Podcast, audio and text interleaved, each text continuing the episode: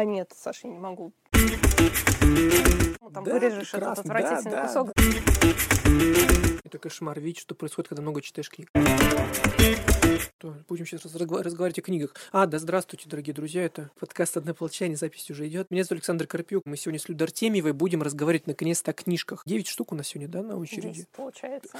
Короче, много книг. Мы уже сбили со счета. Люда, давай, рассказывай. Что ты читала и что тебе больше всего поразило и почему? Я читала, на самом деле, книги разных направлений. В основном это все писатели 20 века. Первая книга, которую я прочитала, это «Шоколад на крутом кипятке» Лауры Эскивель. Лаура Эскивель — это мексиканская писательница, родившаяся в 1950 году. И ее творчество принято относить к литературному направлению латиноамериканского магического реализма. «Шоколад на крутом кипятке» — это, кажется, первый ее роман, один из первых, во всяком случае, написанный в 89 году. Это совершенно небольшой роман, а, рассказывает о грустной, удручающей традиции, бытующей в мексиканских семьях, которая запрещает младшим дочерям выходить замуж, поскольку они должны всегда заботиться о своей матери до ее самой ее смерти. И неважно, может быть, в семье всего один ребенок, дочь, и значит, она никогда не имеет права выйти замуж. Что в какой-то момент главная героиня подвергает сомнению, спрашивает, ну хорошо, а кто тогда будет заботиться о ней, об этой самой дочери, когда она будет старая? Книга имеет необычную структуру, возможно, поскольку каждая глава предваряется рецептом какого-нибудь блюда. Возьмите на заметку. Двойная польза. Во-первых,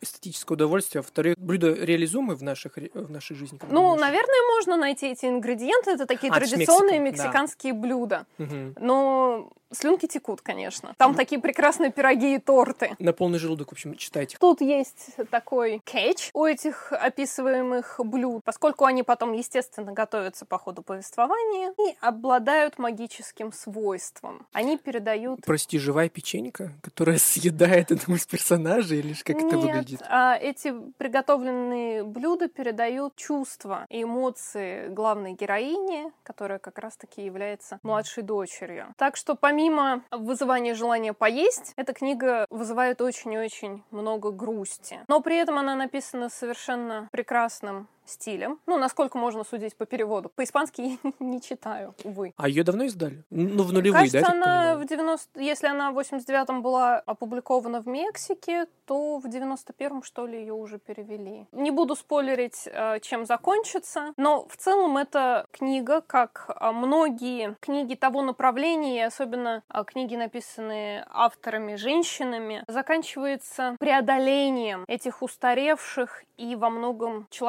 человеконенавистнических традиций. Но преодоление несколько трагично. Ну, как и всякое преодоление, мне кажется, вообще в литературе.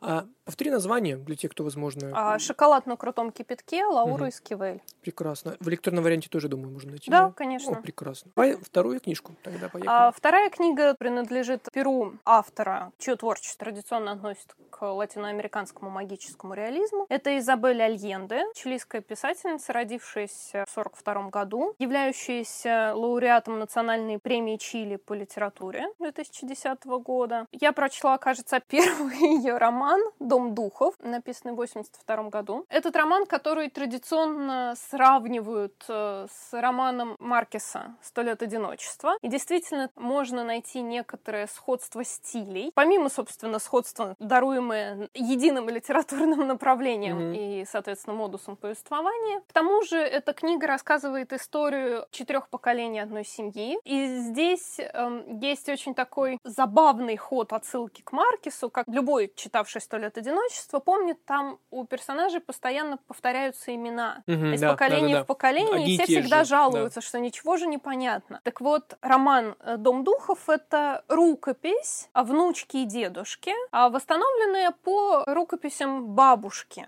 во многом. Бабушка эта запрещала всем рождающимся в семье, детям, внукам и так далее давать одинаковые имена, говоря о том, что это портит и путает ее записи. Слушай, когда была книжка? 80... Втором. А, ну да, соответственно, тогда это было еще очень так горячо. А еще экранизировали в 81 году. Опять же, изумительно, насколько можно судить по переводу, написанный роман. Это ритмическая проза. Она захватывает, там встречаются женщины с зелеными волосами. Описывается и деревенский быт, и городской быт, со- сосуществование с индейцами. Несмотря на все свои достоинства и прекрасный стиль, немножко избыточно политизирован. Мгм. поскольку Изабель Альенде в этом романе описывает, как в Чили сменилось правительство на недолгое правление президента Альенде, который является ее то ли дядей, то ли дедушкой. Опять семейные сейчас, да. разборки, понятно. Как против него устраивается переворот, в Чили наступает экономический кризис, разруха и военная диктатура. Несмотря на прекрасное описание того, как в то время был устроен быт людей, кажется, что автор порой забывает о своих героях, увлекаясь подробнейшими описаниями городской жизни или деревенской жизни и страданиями людей, и потом вдруг спохватывается, ах, да, у меня же тут в этом еще всем участвовали герои. Может быть, это лично мое ощущение. С другой стороны, нужно учитывать, что все-таки это не в полной мере, а может быть и вовсе ни в какой мере, а историческое документальное свидетельство. Как я уже сказала, роман — это рукопись, совместно написанная внучкой, пережившей множество лишений и э, сильно пострадавшая в результате это наступление этого военного террора, а ее дедушкой, который лишился всего, и восстановленные тетради ее, его жены, жены этого дедушки. Поэтому повествование исключительно субъективно. Нам всегда это рассказывают персонажи. То есть это не вполне, вовсе даже недостоверные рассказчики, чему слову не факт, что можно доверять. Но, опять же, очень грустно это все читать, все эти описания, безусловно. Как бы максимально коротко ты могла его характеризовать? Но если говорить совсем условно и вкратце, то я бы сказала, что это семейная сага, Мгм. такой семейный эпос, который, как любой семейный эпос, закономерно дает нам некоторый срез эпохи. Ну, тем более, учитывая, что это чилийская писательница. Я вообще не знаком с историей Чили. По поводу еще этого романа, конечно, естественно, вполне естественно, что для любого латиноамериканского романа того времени, да, вторая половина 20 века, постколониальная литература, магический реализм, естественно, эти романы дают нам некоторый инсайт не просто в культуру и традиции своих стран, но и в политику. Мгм. Конечно же, политические отсылки и исторические отсылки есть и в том же романе Маркеса «Сто лет одиночества». Но, на мой вкус, роман Маркеса написан более тонко, потому что действие происходит в вымышленной стране, и это такие окошки в реальный мир, и читателю нужно приложить усилия, чтобы их распознать и соотне- соотнести с действительностью, в то время как у Альенде это какой-то момент после се- середины романа это становится в лоб. А вот что там происходило и как это было. Что, на мой вкус, не очень здорово. Мгм. Окей, у нас, видишь, получился прекрасный дуэт латиноамериканский, причем абсолютно разный, как я понимаю, и по жанровой стилистике. Они Да. похожи, они похожи в том смысле, что это грустно, мучительно, тяжело После- представлять вот эту всю Я, описываемую я, я так жизнь. чувствую сейчас, все прям побежали после твоих слов читать эти книги. Это грустно, это тяжело. Э, Не бойтесь, все хорошо. Они Э, прекрасно написаны и да. легко читаются. Вот видите. Так что скоротайте вечерок, сейчас как раз погода такая. Окунитесь в теплые южноамериканские края и прочитайте У Эскивель даже практически хэппи-энд. Практически, видите, практически вот. Все будет хорошо. Там Спойлеров с не будет. Да, я Да. держусь от спойлеров. Хэппи-энд, конечно, условный, но предельно органичный повествование. Шикарно. У тебя осталось еще две книги, как я понимаю, Три. да? Три. О, три книги. Давай, три, хорошо. Третья книга, которую я прочитала, это Максин Хонг Кингстон, которая родилась в сороковом году. Она является иммигранткой в Америку во втором, получается, поколении. То есть ее родители переехали в Америку. Она Мгм. родилась уже там, но воспитывалась среди китайских соседей. Мгм. Очень трудно переводить все это с английского, поскольку а, творчество этого автора, в принципе, на русский не переведено.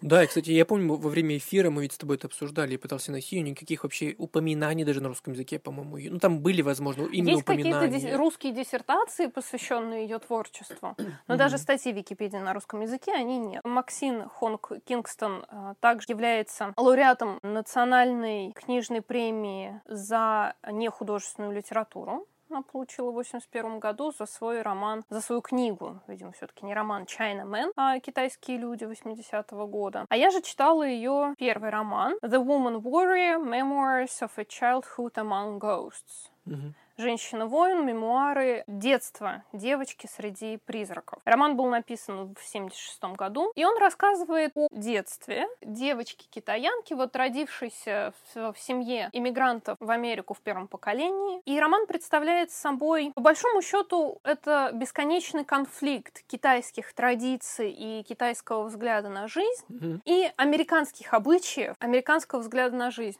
Девочка растет в семье, в которой ей рассказывают множество историй о Китае, и она никогда не знает, какие из этих историй правда. При этом она в семье ей навязываются китайские традиции. Ну, например, среди китайцев, насколько мы понимаем из повествования, принято, что дети здороваются со взрослыми, но взрослые им никогда не отвечают. Угу. Ну, поскольку дети. А в Америке, естественно, все Наоборот. здороваются со всеми. Для девочки это порождает, естественно, конфликт. Она не понимает, как так. И ей кажется, что китайские соседи, родственники и друзья ее ненавидят. И особенно это чувство усугубляется тем, что ей рассказывают множество-множество историй о Китае, когда, не дай боже, рождалась девочка, ее тут же убивали угу. или продавали в рабство, или просто ненавидели и говорили, что девочки — это личинки. Вообще роман рисует рисует такой ужасающую картину мизогинии, и девочка всегда переживает по поводу того, что она девочка и не должна была родиться, и как все ужасно, ужасно, ужасно. То есть подросткам эту книжку лучше не читать, я думаю.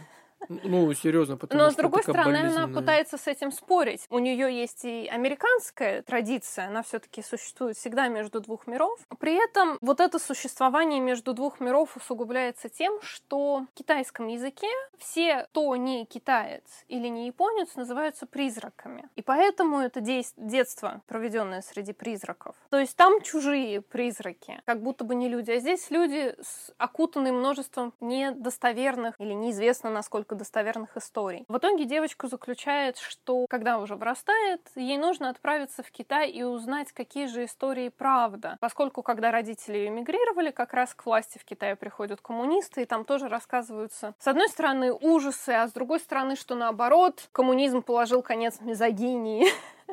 и так далее. Но мы понимаем, что в этом романе также нет достоверного рассказчика. Это девочка, которая не понимает, что происходит, находящаяся постоян... в постоянном конфликте между двумя традициями, которая пересказывает нам истории, правдивость которых заведомо невозможно установить. И завершается роман историей, начало которой рассказала ее мама, а конец которой придумала она сама. В связи с этим очень странно читать критику этого романа, поскольку многие авторы обвинили Кингстон в том, что она изобразила китайцев слишком уж мизогинистичными, слишком женоненавистническими. На самом деле, мол, ничего такого не было. Говорят, что она специально написала это, чтобы понравиться американцам. Мне кажется, такая критика, она как-то бьет прямо в лоб, поскольку действительно там нет объективного всезнающего автора в этом романе. И рассказчикам нельзя доверять. Этот роман можно воспринимать как, опять же, феминистический роман. Он так воспринимается прям ух, впереди всего феминизма, поскольку девочка все время борется вот за свое право быть девочкой. Меня удивляет постоянно постановка вопроса. Мне кажется, что это вообще это вполне логичное желание ребенка, подростка, самоидентифицироваться. Понятное дело, почему она этого хочет. Потому что социум вынуждает ее к этому. И тем более вот это столкновение двух миров, западного и восточного, это всегда тоже какой-то резонанс вызывает. И вся эта тема, кстати, очень актуальной, потому что, может быть, я ошибаюсь, но в японской культуре, в кино, в литературе это была эта эпоха перестройка Мэйдзи, да, когда японцы начали перестраивать свое общество на западный манер. Тоже попсовый, ну, кстати, хорошо снятый фильм «Последний самурай» об этом с Томом Крузом в главной роли. То есть, когда японцы начали отказываться уже от всего традиционного и вставать на западный рельс в прямом переносном смысле. Так вот, я, кстати, не знал, что эта же тема была, наверное, актуальна для Китая. Мне казалось, что Китай более органично, что ли, и плавно вошел всю эту западную полную историю, но, как оказалось, нет. И мне кажется, это очень важно. На примере истории одного ребенка показывать вообще, что, возможно, претерпевали китайцы разных поколений, как вся нация пыталась адаптироваться под новые правила. Это уникальнейшие все эти истории. Книжка, естественно, производит очень давящее впечатление. Даже если постоянно держать в голове, что все рассказываемые истории могут быть неправдой. Когда ты представляешь весь тот ужас, который должны были проходить а, и переживать девочки в Китае, легко и хорошо тебе не становится. И в целом целом книга такая давящая, потому что в ней не происходит никакого разрешения. В двух предыдущих описанных мной книжках есть, какой, есть какая-то разряд, есть mm-hmm. какой-то выход, есть некоторое небольшое преодоление через рассказывание истории хотя бы. А здесь история рассказывается, но она никак не завершается. Такое чувство, что главная героиня, когда она уже выросла, она все равно с трудом навещает своих родителей, она болеет у них дома. И эта история как будто бы никогда не заканчивается. И мы мы даже не знаем, какая часть ее была правдой. Я надеюсь, что кто-то из вас до нее доберется или хотя бы погуглит, кто такая Кингстон.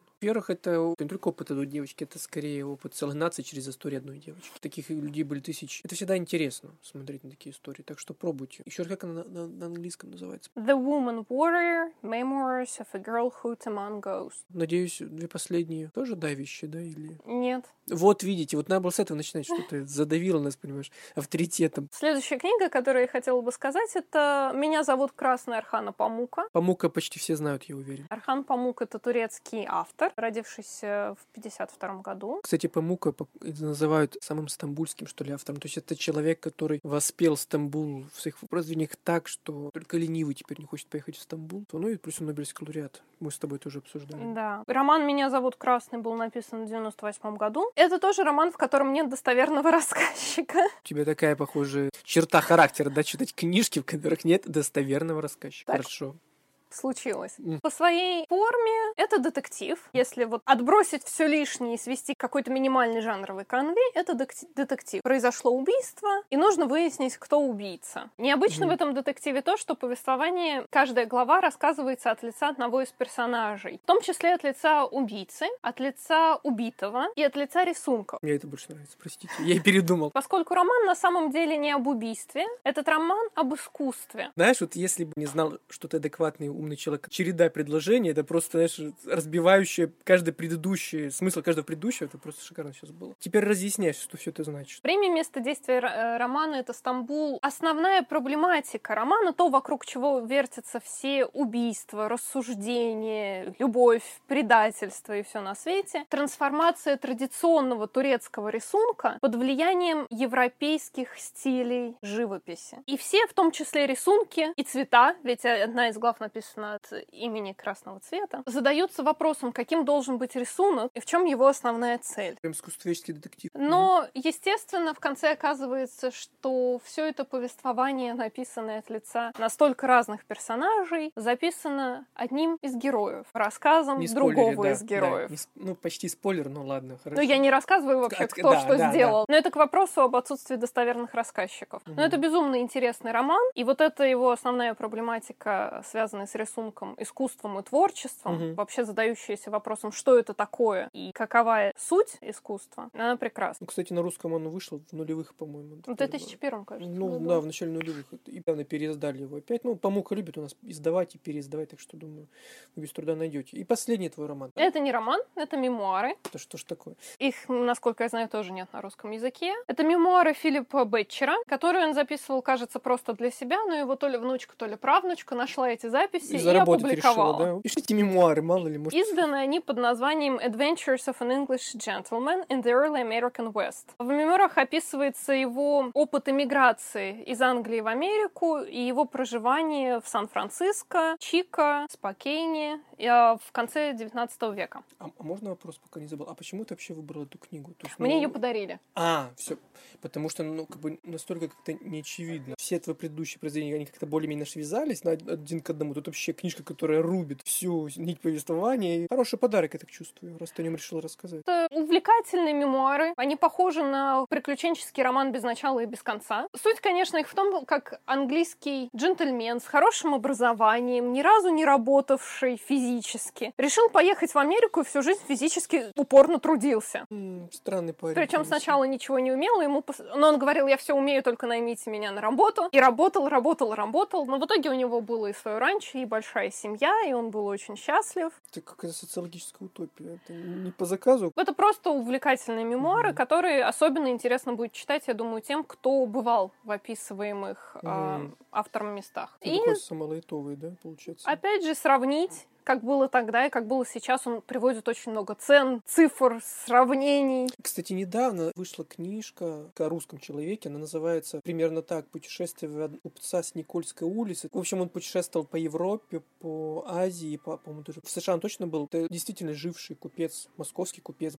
большим кошельком, который жил на Никольской улице, той самой московской. И он отправился в путешествие. И это его заметки. И говорят, что прекрасное чтение. Я хочу ее тоже в полку, кстати, перевести, потому что я люблю такие вещи. Заметки заметки и дневники путешествий. Это всегда, Это всегда осо- особенный жанр, да. Хорошо, тебе есть что добавить в свое оправдание или, или Оправдания нет. прекрасно. Хороший список у тебя получился. Два романа латиноамериканских писательниц. Памук, Кингстон, Кингстон. конечно, и мемуар. Прекрасный список для зимнего вечера. А какое самое, самое тяжелое у тебя было по ощущению, по прочтению? Ну, лично твое. Роман Кингстон. Он Кингстон, написан, на мой вкус, совершенно деревянным английским языком. Может быть, в это силу того, что английский понимаете? язык, в принципе, не родной для автора. Это было тяжело. Ну, плюс очень давяще, потому что, как я говорила, разрядки, какого-то вообще выхода из описанной ситуации нет. там нет. Мгм. Ну что ж, спасибо тебе большое за твои книжки. Так, спасибо, что слушали. Э, Спасибо, люди, за рассказ о книжках. И оставайтесь с нами. Вот. А люди пусть дальше читать и рассказывают нам. Мы продолжаем наш книжный разговор. А теперь моя мучительная попытка рассказать о тех книжках, которые обитают в полке, и Люда меня будет о них спрашивать. Вот, так что, Люда, давай, выступай в качестве книжного, ну, не палача, конечно, судьи. Спрашиваем. Я выбрал пять книг, а ты спроси мне, зачем я их выбрал, почему рекомендую. Ну вот, Саш, я вижу первую книгу, которая тут лежит в Самая этой милая. стопке. В отличие от А. Брук да. Баркер «Грустные факты о животных». И, судя по всему, все животные, вот я тут листаю, больны пассивной агрессией.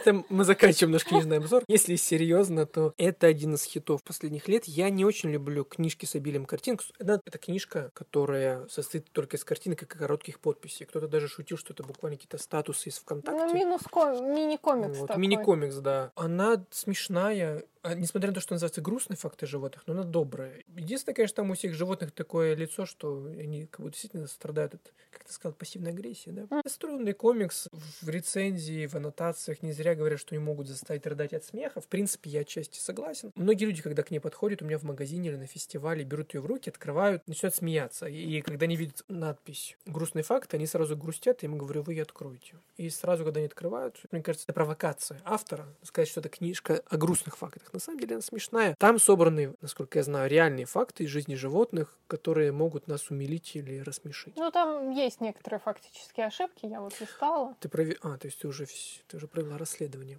Ясно. Но почему Вот. тебе показалась эта книга Важной? важной? А мне кажется важной, потому что когда человек постоянно читает очень много серьезных текстов, и тем более без картинок, то ему нужно переключаться вообще, мне кажется, иногда на другой тип чтения. Это фактически пролистывание, не знаю, ленты ВКонтакте или Инстаграме. Да, Потому что невозможно знаешь, э, читать постоянно только лишь текст. Нужно разбавлять, мне кажется, нет, восприятие. Так я так думала, наоборот, мы читаем, чтобы разбавить ленту ВКонтакте. А, то есть, слушай, ну видишь, наша с тобой жизнь отличается от, наверное, ну да, логично. Хорошо, и с другой стороны зашел. То есть мы с тобой просто читаем много текстов, поэтому мне нужно разбавлять такие тексты картиночками. А люди наоборот. Хорошо, дорогие читатели, в общем, если вы читаете много прозы, нон-фикшн, серьезного такого, знаете, научно-популярной литературы, возьмите книжку и отдохните с ней. У меня эти книжки, кстати, очень любят одна из студенток философского факультета, потому что, ну, я понимаю ее, когда ты целыми днями читаешь, условно, Адорно, Делеза, Derrida, а, Гватари, пишешь какие-то научные статьи, переводишь сложные философские тексты, тут ты приходишь в полку, берешь грустные факты о животных и начинаешь э, хихикать и рекомендовать ее своим друзьям. Таковы уж, наверное, законы. Это такое, знаешь, как говорят, спортсменам тоже нужно отдыхать. Тем, кто читает умную литературу, тоже иногда нужно выдыхать того наплыва фактов и знаний, которые не получают. Давай дальше. Ну, хорошо. Следующая Спасибо. книга Генри Тора «Уолден» или «Жизнь в лесу». Парабам. Переиздание этой книги ждали очень долго. Я до сих пор помню, как ко мне пришел один товарищ. Впервые ее издали, я боюсь ошибиться, но, по-моему, 80 У меня есть это издание. Ее ждали, потому что это модная тема ухода из, от цивилизации, из города и жизни вообще вне каких-то благ. Понятное дело, что Торо ее написал задолго до эпохи Инстаграма и соцсетей и всего остального, но мне кажется, что если даже тогда это было актуально и важно, то сейчас это тем более интересный опыт. Это книжка про два года, которые он провел, собственно, в лесу. И, кстати, он ушел в лес в 28 лет, вот что самое интересное. То есть он не был еще с тонкой, романтичной знаешь, такой натурой, не 15-16-летним подростком или там 20-летним юношей. Это был уже, в принципе, взрослый молодой человек, который сделал осознанный шаг и не пожалел об этом, написал книгу об этом. Почему вообще это важно и почему нам иногда нужно отказываться от благ цивилизации. Ну и модная тема, согласись, потому Ну, что сейчас сейчас, это вообще очень актуально, и я постоянно удивляюсь тому, как люди в тем, том же Инстаграме часто пишут, как здорово, я наконец-то отключил мобильный, побывал в в лесу, на природе, где-нибудь еще. Меня это удивляет, потому что либо люди осознанно, не- ну да, не могут в силу каких-то определенных правил менять правила игры своей жизни, либо они, наоборот, не понимают, что они так живут, и что им действительно это в кайф. Почему почему действительно не перебраться там, не знаю, в лес, там, в пригород, работать удаленно? Сейчас там так многие делают, перебираются куда-нибудь подальше от центра цивилизации и прекрасно себя при этом чувствуют. И многие СМИ публикуют материалы о людях, которые живут в маленьких городах и уехали, например, из Москвы в маленький город, и там живут, работают удаленно ли на каких-то местных предприятиях. Тема актуальная и интересная. Кстати, как и наша следующая книга, но она немножко более страшная, конечно. Следующая книга Про да, заставляет убийц. трепетать. Николай Модестов, серийные убийцы, кровавые хроники российских маньяков. Ну, это, конечно, тоже тренд. Да, тренд, тренд на маньяков в последнее время. Я недавно смотрел статистику э, жанров, которые были популярны в разные периоды истории кино. Если вестерн был очень популярен, там, ну, условно, до 70-х, 80-х, потом и интерес к нему резко упал, то сейчас постоянный рост интереса к триллерам и ужастикам, по-моему, да более-менее средние показатели постоянно пользуются популярностью боевики, по-моему, комедии и мелодрамы. Но триллеры, да, сейчас пик популярности триллеров и всяких ужастиков. И тренд, кстати, на серийных убийств тоже в этом есть. Ну, недавно, собственно, сняли ведь фильм Дэвида Финчера, вышел, точнее, сериал восьмисерийный. Будет еще второй сезон. Майндхантер, Охотник за разумом тоже о том, как агенты ФБР впервые попытались квалифицировать серийных убийц. Также выходили фильмы, по-моему, тоже Финчера, ведь, да, «Зодиак». Да, «Зодиак» Финчера и «Семь» тоже Финчера. Оба фильма про убийц, про серийников. И также, слушайте, ну давай еще чего далеко-то ходить. Даже Шерлок с Камбербэтчем, даже фильм про детектива Лютера, который так и называется «Лютер», британский мини-сериал, и даже «Скандинавский мост», это все фильмы про убийц, серийных убийц. А эта книжка про Чикатило и про многих известных вам персонажей. И даже недавно, кстати, вышла вообще книжка отдельно про Чикатило, но я уж не стал настолько, знаешь, сужать тему. Те, кто, кстати, смотрел русский сериал «Метод», в котором играет Константин Хабенский, который, кстати, снимался в Нижнем Новгороде, то очень многие персонажи из этого сериала не взяты из, ну, из истории нашей криминалистики отечественной. И, по-моему, в книжке про... Вот в этой книжке есть, по-моему, про Сливко, который... Да, есть в этой книжке uh-huh. про Сливко. Это тот самый... Это ужасная история человека, который убивал мальчиков. Это все документальные жуткие истории. Это не художественное произведение, конечно. Модестов, насколько я помню, он криминальный журналист. Ну, написано, вот я листаю очень так художественно, ну, да, с диалогами. да, да. То есть... Про не мягкое бедрышко человека. Поэтому, ну, а как, знаешь, по-другому наш смягчить ужас фактов, нам по неволе приходится описывать это ближе к читателю, что ли. Потому что иначе эта тема и так вот пугнет. Модно тоже, трендово, как это неудивительно казалось бы, да, уход в лес и серийный убийца. Но вот в такое немножко странное время мы живем. Мне кажется, это две крайности. Мы увлекаемся чем-то таким очень наводящим ужас. Просто слишком много всего, мне кажется, и наша чувствительность притупляется, и, соответственно, нам нужно да, все кстати, больше и да. больше историй, которые все сильнее и сильнее заставили бы нас трепетать. Условный mm удар током должен быть с каждым сильнее. разом все сильнее, иначе мы ничего не почувствуем. То же самое касается новостей. Э, я помню, ну, когда я учился на журфаке, мы обсуждали эту тему. Каждая последующая новость, ну, то есть люди привыкают к новостям. Они привыкают к тому, что кто-то умер, произошло ЧП, э, как бы это ужасно не звучало, ДТП, что угодно. И поэтому СМИ нужно каждому году придумать что-то новое. Следующая книжка, я надеюсь, подобрее. Она интересная, да. Николай Кононов, Кононов. «Восстание», документальный угу. роман. Это книга, которая недавно была номинирована на Нацбест, она есть в лонглисте. Николай Кононов один из моих любимых авторов современных русскоязычных. Он известен благодаря книге «Код Дурова». Это документальный, шикарно написанное произведение про соцсеть ВКонтакте ВКонтакте и о том, как, собственно, братья Дуровы ее создали. Кононов также известен как автор книжки «Автор ножницы бумага». Это книга о том, как хорошо писать как раз документальную прозу и хороший журналистский текст. Он работал, он был, по-моему, главным редактором, я могу с должности что-то перепутать, по-моему, был главредом секрета фирмы. Он очень хороший, талантливый, очень симпатичен мне как автор, как журналист, как документалист. Эта книжка конкретно, ну, мы любим такие произведения, когда, вот то, что ты говорила, мы любим делать срез, да, поколений, срез истории. Вот эта книжка про одного человека, Сергея Соловьева, который был одним из инициаторов Норильского восстания, пережил много каких-то феноменальных историй, но раскопать все это Кононову было довольно сложно, потому что фактов о нем осталось очень мало. Сам Соловьев очень мало о себе рассказывал и в интервью вообще везде, и поэтому Кононов откровенно пишет в предисловии, что это не мемуары, не документалистика чистая выда, когда автор лишь собрал все uh-huh. факты и просто и красиво выстроил. Это скорее художественное произведение, но которое основано на достоверных фактах. Да. Поэтому Я такое люблю. Я люблю, когда через историю жизни этого человека проходит, во-первых, очень много важных событий в жизни советского государства. Недавно на, об этой книжке высказалась положительно известная вам Галина Юзефович. И я надеюсь, что после этого эта книжка продастся, потому что, ну, я желаю, во-первых, успеха автору, и я желаю, чтобы эту книжку прочитал как можно больше читателей. Тем более, что она вышла еще к нонфикшену, то есть к концу ноября ее уже издали, и я думаю, что Кононов сделал очень хорошее такое классное произведение. Последняя книга. Лайтовая. Мечта да. любого книготорговца или книголюбителя. Называется она Book Lover. Иллюстрированный путеводитель по самым лучшим в мире книгам. Да. И тут много картиночек. Да. В общем, дорогие друзья, я, честно скажу, я не фанат таких изданий о книжных и о книгах. Я немножко сноб временами, но она мне понравилась. И я даже захотела иметь ее у себя дома. Это уже о многом говорит, если честно. Потому что я не любитель, повторюсь, этих книг. Во-первых, это прекрасный рассказ о нескольких десятках классных книжных магазинов со всего мира. То есть там есть рубрики. Вся книга разбита на несколько главных рубрик. Есть рубрика «Лучшие книжные магазины мира». Есть рубрика «Жанры в литературе».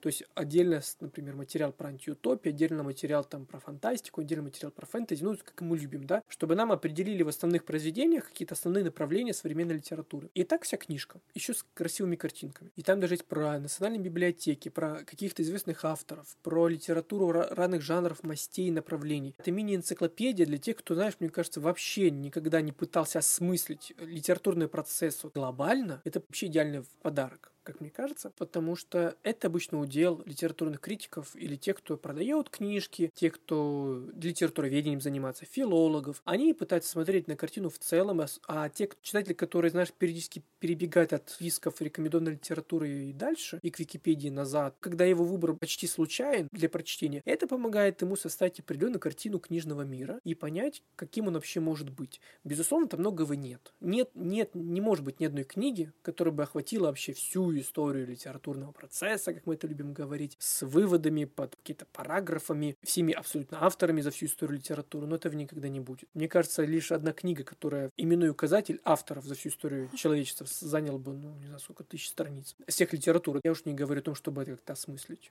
Разве что стоит издавать многотомные издания литературы. Ну, кто же их будет теперь читать-то? Многотомные издания? Конечно, никто не будет, поэтому лучше посмотреть картинки, вкратце пролистать, да и хватит, на самом самом деле. Я считаю, что если это издание вдохновит кого-то на то, чтобы лишний раз погуглить про жанры, про книжные магазины, про библиотеки, и, в принципе, даже человек, например, приедет в Лондон, в Сингапур, в Стамбул. Он будет знать, куда пойти. Да, библиотеки книжные. Почему нет? Одна моя знакомая недавно была в Праге. Она мне отправила прекрасные снимки из местного книжного. Нам бы такой шикарный, такое старинное здание с такими красивыми лестницами, большими окнами. В общем, мечта. Книжка вдохнов... вдохновения, одним словом. Ну, прекрасно, Саша. Теперь мы будем знать, что читать. Да, Спасибо. я тоже. Спасибо тебе за беседу. До скорых встреч.